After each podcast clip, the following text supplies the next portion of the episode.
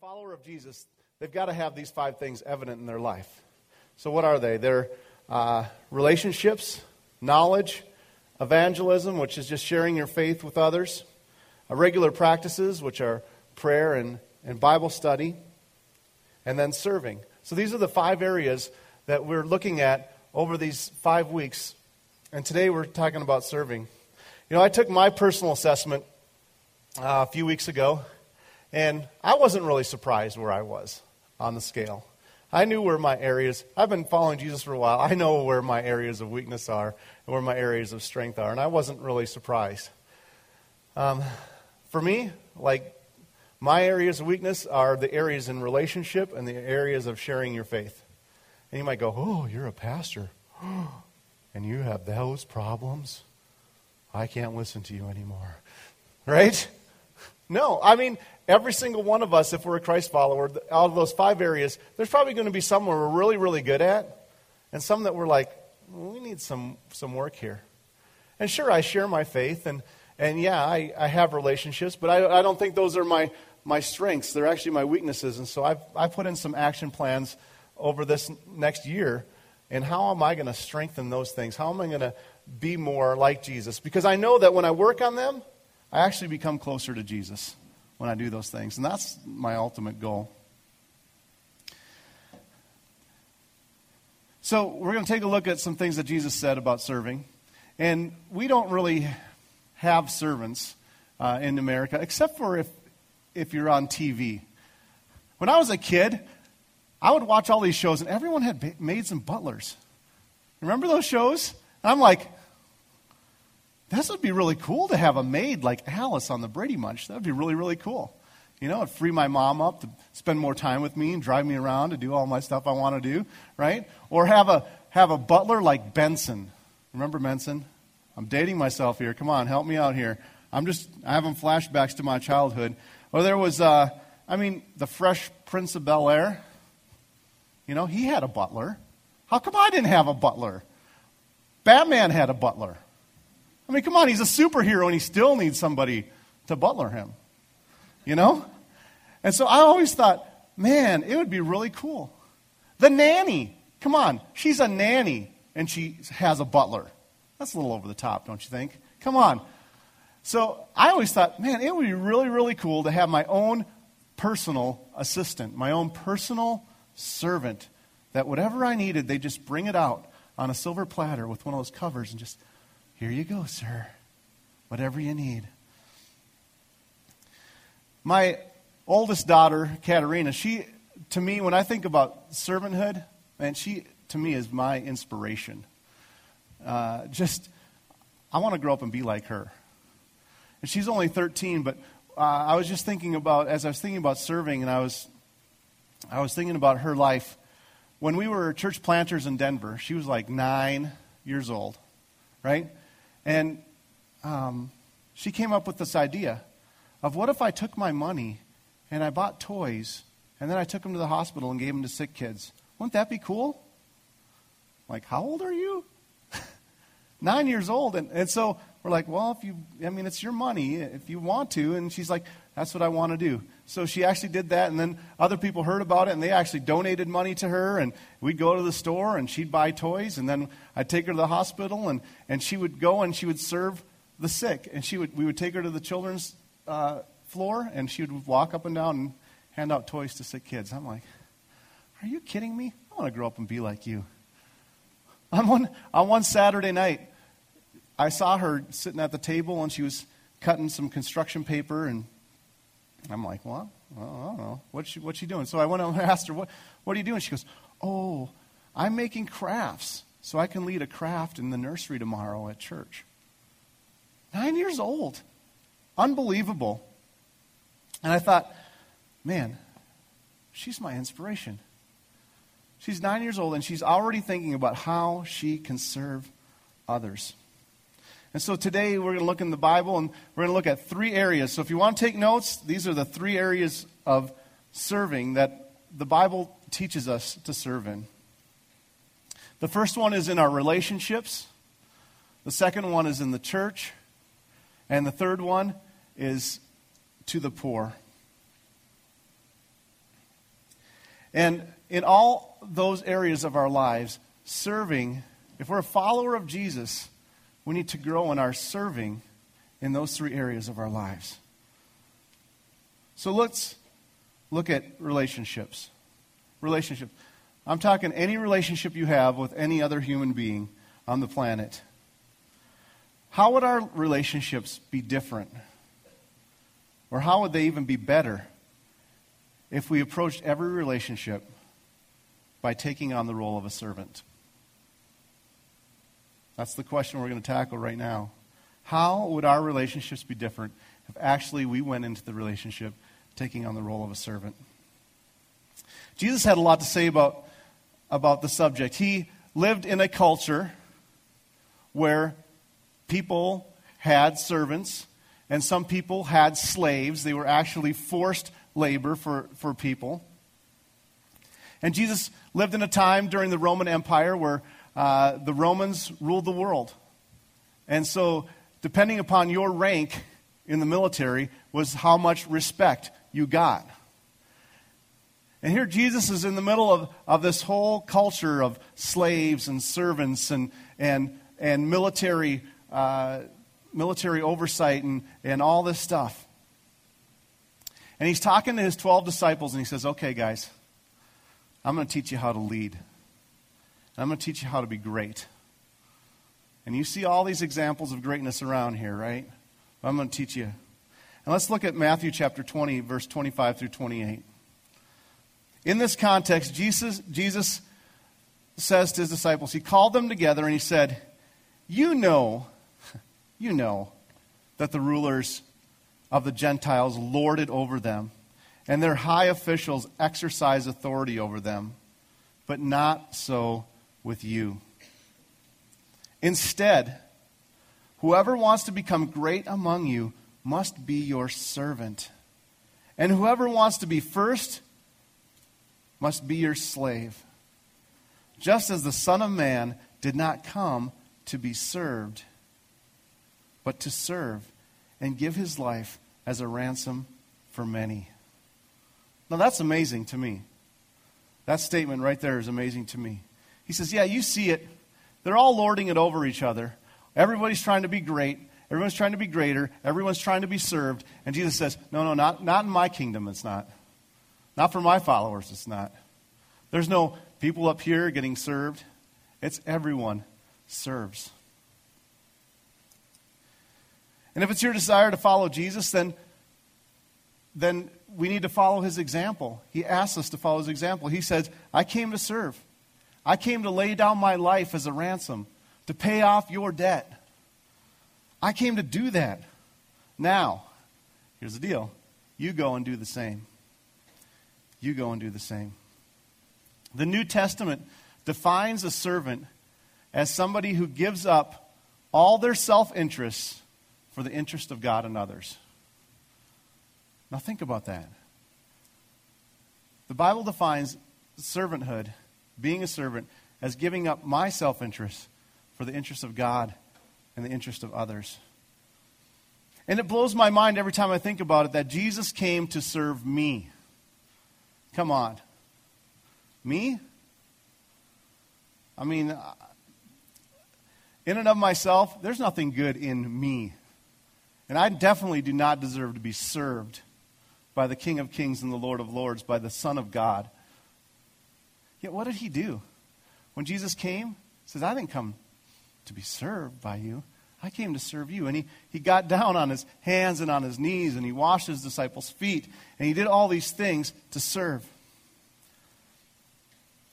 So, how would life be different? This is the question we had to tackle today. How would life be different if you served in every single relationship you had? How would your life be different? If that were true? What if you had the attitude of a servant that said, I'm going to give up my self interest, the things I'm interested in. I'm going to give up my self interest for the interest of God and for the interest of others, for growing God's kingdom, and for all the people that are, I'm in relationship with. What would happen if you served your husband or you served your wife or you had a heart of attitude in serving your children? What would happen at your work if you went in and you actually served your boss? What would happen if you were the boss and you went in and served your employees? What would happen? What would change? What if you're a student and you went in with an attitude, I'm going to serve my teacher? I'm going to serve my classmates. I'm going to serve my fellow employees. What would change in those relationships? I love this verse in Philippians chapter 2, verses 3 through 7. It's just talking about Jesus' example to us and what we should do about it. Philippians 2, verse 3 says, Do nothing out of selfish ambition or vain conceit, but in humility consider others better than yourselves. So, wait, let's go back to that first two words. Do what? All right. Let's try that again. Here we go. Do do nothing. Now this one's hard. I got to tell you, that statement up there, that is hard. How many of you agree with me that's hard? How many of you think, ah, oh, that's just cheese. I do nothing. I do nothing out of selfish ambition at all. I'm never about myself. Come on. That's why Jesus came, because we were all about ourselves. And we all need to, we all need to come to this. So he said, it says, Do nothing out of selfish ambition or vain conceit, but in humility consider others better than yourselves. Each of you should not look, should look not only to your own interest, but also to the interest of others. Your attitude should be the same as that of Christ Jesus. Okay, I'm going to have you fill in the blank again. Here we go. Ready? I'm going to start there at your attitude. Your attitude should be the what? Okay, try this again one more time. Your attitude should be the the same as Jesus Christ. Another one. Oh, that's easy. My attitude's always like Jesus. Right? Is your attitude always like Jesus? No. Not me either. I mean, this is a tough one, but it's it's where we're going here today. Your attitude should be the same as Christ Jesus, who, being in the very nature God, did not consider equality with God something to be grasped, but made himself nothing, taking on the very nature of a servant. He, God's Son, became nothing. Because in Jesus' day, a servant and a slave they were nothing. They were nothing. And Jesus said, I'm going to show you. That's what I'm going to be. I'm going to make myself nothing. So that you can be set free. So that I can pay the ransom for you. So that I can serve you. Taking on the very nature of a servant. This is Jesus' example to us. A couple of weeks ago, I was teaching up at North Campus, and it was the knowledge message. That was two weeks ago.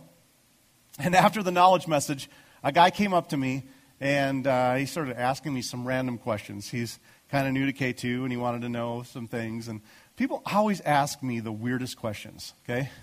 So he comes up to me and goes, So, um, my lady and myself, we kind of have a dispute going. Like, oh, great.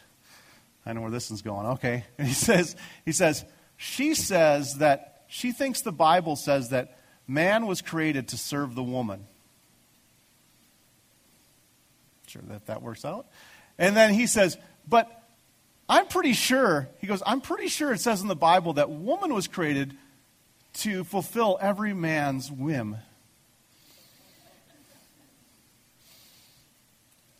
So, which of us is right? Right?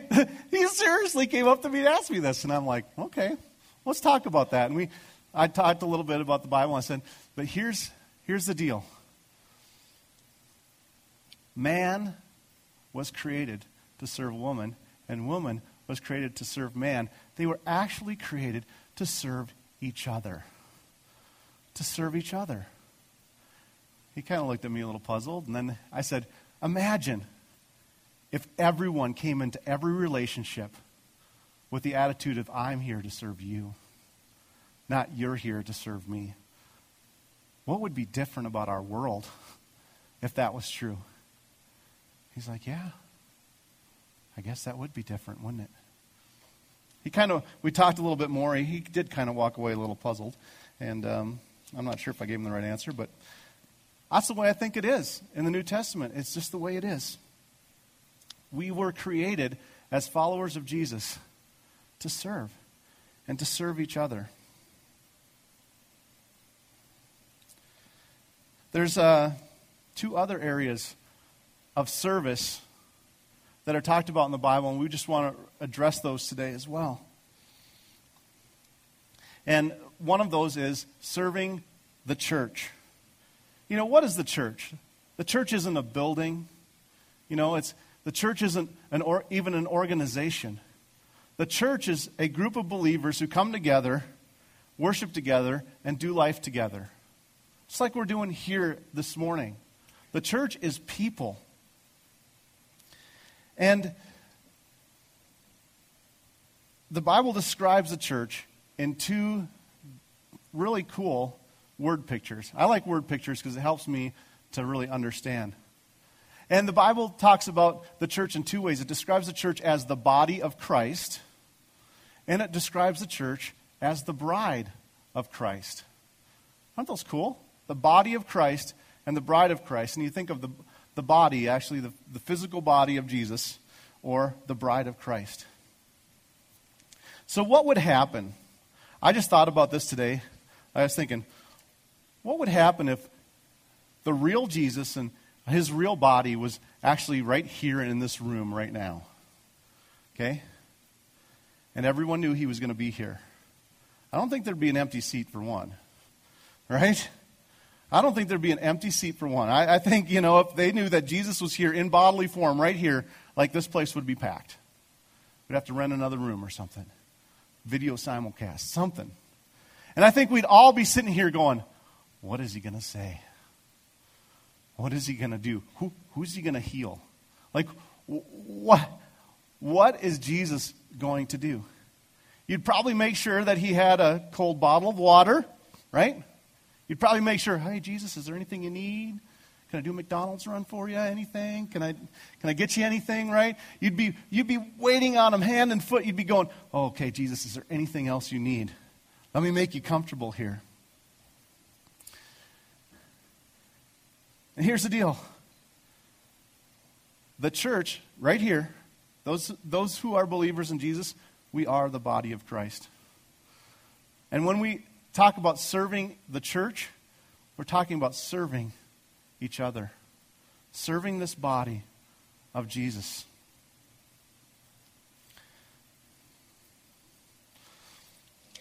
I have a, I was just thinking about um,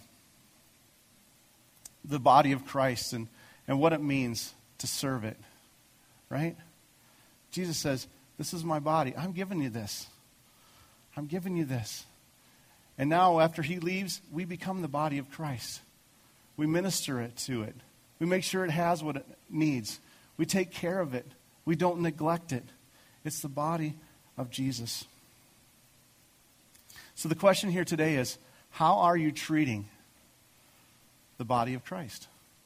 As a follower of Jesus, if you're a follower of Jesus, if you're not, you're just checking this out, that's cool too. But if you're a follower of Jesus, how are you treating the body of Christ? This is a great verse in Galatians chapter 5 verse 13. Look it up. It's a real short verse, but it's power it's power packed. It says, "You, my brothers, were called to be free. But do not use your freedom to indulge in the sinful nature, but rather to serve one another in love. At K2 the Church, we have 10 values, and one of our values is the freedom of, does anyone know? The freedom to sacrifice. It's kind of a weird way to say it, but it's true. The freedom to sacrifice all self interest for the interest of God and others. That's one of our values. It's one of the things when someone becomes a member at K2 Church and they say, I want to be a member of this thing, we say, hey, this is, this is one of the things we value the freedom to sacrifice all self interest for the interest of God and others. And that comes right out of this verse. It says, You're called to be free. Jesus set you free. He paid your ransom, right? He laid down his life and paid the ransom for you, paid off your debt, set you free. He says, Now don't use your freedom to go out and do whatever you want to do. Use your freedom to serve one another in love. And then in 1 Peter chapter 4, verses 8 through 11. 1 Peter 4, 8 through 11. It says this Above all, above all things, okay, here we go. Above all, love each other deeply, because love covers a multitude of sins. Offer hospitality to one another without grumbling. Each one should use whatever gift he has received to serve others, faithfully administering God's grace in its various forms. If anyone speaks, he should speak as one speaking the very words of God. If anyone serves, he should serve, he should do it with the strength that God provides, so that in all things God may be praised through Jesus Christ. To him be the glory and the power forever and ever. Basically, what this verse is saying is this we've all been given gifts and talents, whether they're natural gifts and talents or they're talents and gifts given to us by God. They all come from God, and we're given these gifts and talents. Cool thing, you know, you saw Sim Leslie up here with Andy Marshall and on the screen, and, and yeah, he does clean the windows, right? The guy is like a sci- really, really smart scientist. He's a really smart guy. And the guy's actually followed Jesus for many years. So he serves our babies who can't talk, but they can listen, right? They just kind of mumble. And, and he washes windows, but he doesn't neglect his other gifts either. He doesn't say, well, the greatest servant is the one who washes the windows. That's not why he does it. He just washes windows because windows are dirty, right? But he understands his other gifts. And some of his other gifts are gifts like teaching and mentoring so he teaches Bible studies, and his wife teaches Bible studies. And most of the people that are around them are people who are really new to this Jesus thing. And they just share Jesus with them, and they, and they talk about Jesus with them, and they share the Bible. And everyone I know that's gone to Sim and Judy's Bible studies have just grown in Christ. They're just amazing people. So don't neglect the gift. Whatever gift you have, don't neglect it. The other picture we have that Jesus gives us, the word gives us, is the bride of Christ, that the church is the bride of Christ. We've, always, we've all probably been to a wedding. Who's the most important person at a wedding? It's the bride, right? I mean, even during the ceremony, the groom kind of slips into the, off the side, you know, unassumingly up to the side. No music or anything like that. But when the bride walks in, right, what happens? Special music. Here comes the bride, right? Special music plays, and everybody stands up, and everyone turns around, and everyone looks. Oh, the bride. Oh, she's so beautiful. And she's been preparing all day, getting made up, and her hair done, and gown on, and all this stuff. And, and it's all about her, the bride. And then the Bible says the church is the bride of Christ. The church is the bride of Christ. And if the church is the bride of Christ, who's the mo- very most important person in the room? It's, it's the church. It's the people who love God. So, how are you? The question is, how are you and how am I treating the bride of Christ? Are we just ignoring her? Music comes on, ah, not that special. I didn't like that worship song, or I didn't like that message that much or whatever. Are we really ignoring the bride of Christ or are we really making her our top priority? You know, it's interesting as I was thinking about this too, and, and a lot of times we use the word volunteer, you know. Hey, we need some volunteers to do this, we need some volunteers to do that. And I've been guilty of using that too, and, and I feel, really feel there's a whole difference between a volunteer and a servant. I really do think there's a lot of difference between the two. and I've been guilty of it myself. Hey, we need like 8,000 more people in Adventure Canyon right now, okay? Can somebody come and sign up and be a volunteer? And when I was thinking about that, why do we ask people to volunteer their time to church? Do you know why? Do you know why? Because there's a lot of stuff to do. I'll just be honest with you. There's a lot of stuff to do. I actually figured out how much time it takes to make a Sunday morning service happen. Between arts and Adventure Canyon and setup and teardown and facilities and uh, everything that happens and all the people that come and, and give their time, if we were to add up all the volunteers' hours it takes to run a Sunday morning, it's about 1,000 volunteer hours.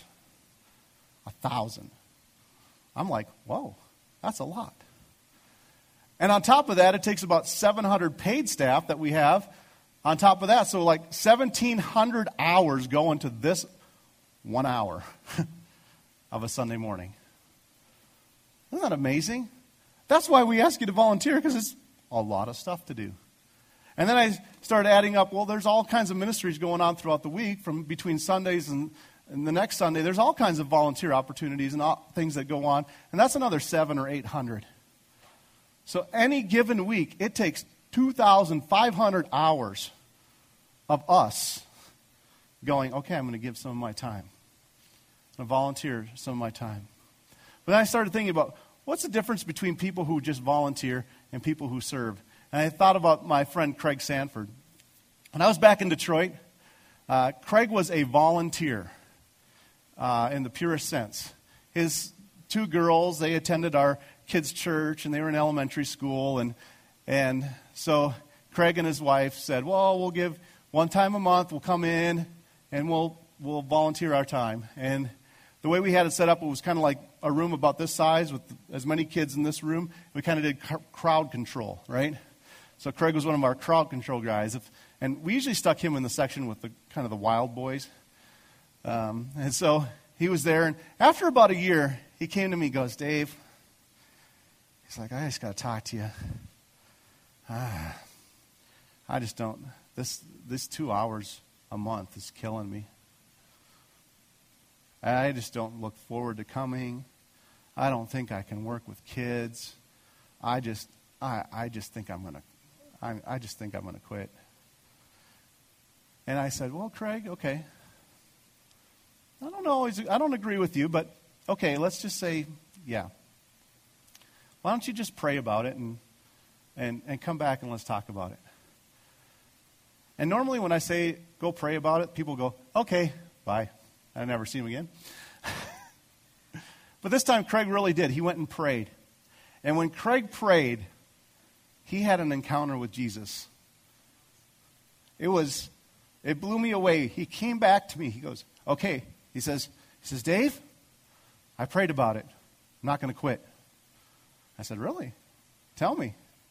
He goes, I was praying and God said, you know, you know those, those wild boys that are sitting in that section with you? He goes, Jesus said, you were worse than them. Isn't it always great when you get an encouraging word from God, right? So in his heart, Jesus says, you were worse than them. And then he basically, then I'm kind of paraphrasing, but he said, and then Jesus said, what if you went to church and you went to serve those boys? So he's like, I'm all in. Around that same time, God was really working in my heart, and we had a couple church vans, and they were just sitting there in the parking lot, and I had this, this kind of this small little vision of how we could go pick up kids in neighborhoods, kids who don't have rides to church, and we'd go into their neighborhoods and we'd, we'd drive them to church. And so I, without having anyone volunteering for it, I just said, okay, God, I'm just going to share it with the church and hope that somebody wants to do this. And so I got up on a Sunday afternoon meeting and I was sharing and I said, This is what I feel like we need to do. We need to just get outside of our walls and, and use the vans we have and, and go out and pick up kids. And after that meeting, Craig came up to me and he said, Dave, God told me I'm supposed to run this bus ministry. Like, wait a minute. Two hours were burning you out and you want to run a bus ministry? right? But I knew that he could do it. And I knew there had been a change going on in his life. And from that day on, Craig's heart was changing. He now, now did not look at, I'm volunteering for the church. I'm giving my hour. That's it. You know, my one hour a month, I'm giving that. And that's killing me. All of a sudden, everything flipped. And he saw that he was serving. That dude, he filled up three vans the first week. He's like, Can we go buy a bus? I don't know, sure. Figure out how to buy a bus. This guy runs his own painting business, and he's never even driven a bus. So he figures out how to buy an old school bus and, and fix it up, and he figures out how to drive it and gets his CDL license, and he's driving a bus. Now he's filling up a bus and three vans. And, and when the year came, came around, he had 12 buses filled with kids and families from all over Detroit, bringing in over 300 people a week to church who would never go to church any otherwise. He had over 50 volunteers. He had, he had 50 team members that were doctors and lawyers and factory workers and teenagers that would go down in the streets and recruit these kids and bring them in and go pick them up on the buses every single weekend. Eventually, we had to just hire him because he, he was filling up our church with kids. So, what was the difference between old Craig and new Craig? Right? What was the difference between Craig the volunteer and Craig the servant? It was totally night and day. One was doing it out of guilt. I suppose somebody needs to fill this spot. And one was doing it out of love for Jesus. And all of a sudden, man, he impacted hundreds and hundreds of people. What would it be like if some of you who are like, I don't know what I need to do, but I'll do something? What would happen if your attitude was to serve the church? Who knows? Hundreds, maybe thousands of people's lives could be changed. The third area I just want to briefly talk about of serving in the church, serving God is serving the poor. I don't know how many of you guys were there on Thursday morning, Thanksgiving morning, when we packed meals. Our goal was to pack 25,000 meals in four hours. And we pretty much packed 28,500 meals in about two and a half hours. And it was so cool. It was so much fun. I showed up. I, there's nothing for me to do. I'm just standing around watching people work, you know? I'm like, this is amazing to me. It felt effortless to pack 28,000 meals. But I could imagine if there was just 10 people sitting there trying to pack 28,000 meals, they'd probably still be working right now from Thursday on, right? But when we all said, okay, we're all going to do this, like over 400 people just showed up to do it. And some of you, we turned you away. We said, we, we have too many people to do this. You know, come next time, but we don't have enough. And when everybody said, okay, I'm going to serve the poor today, I'm going to serve somebody who doesn't have like I have, amazing things happen. In fact, in Matthew chapter 25, you can write this down because I'm not going to read it. It's not going to be on the screen. You can write down Matthew 25, you can read it. You will see the under, if you read that, you will understand what Jesus means about the importance of serving the poor. In fact, if you read that to the very end, the final judgment, our final personal final judgment, is based on how we treated the poor. Wow. That's amazing to me. So, the poor, the sick, the homeless, the naked, the prisoner, however you treated them. So if you're so if today if if you're going, man, I scored low in serving. There's all these opportunities for us to get involved and to serve.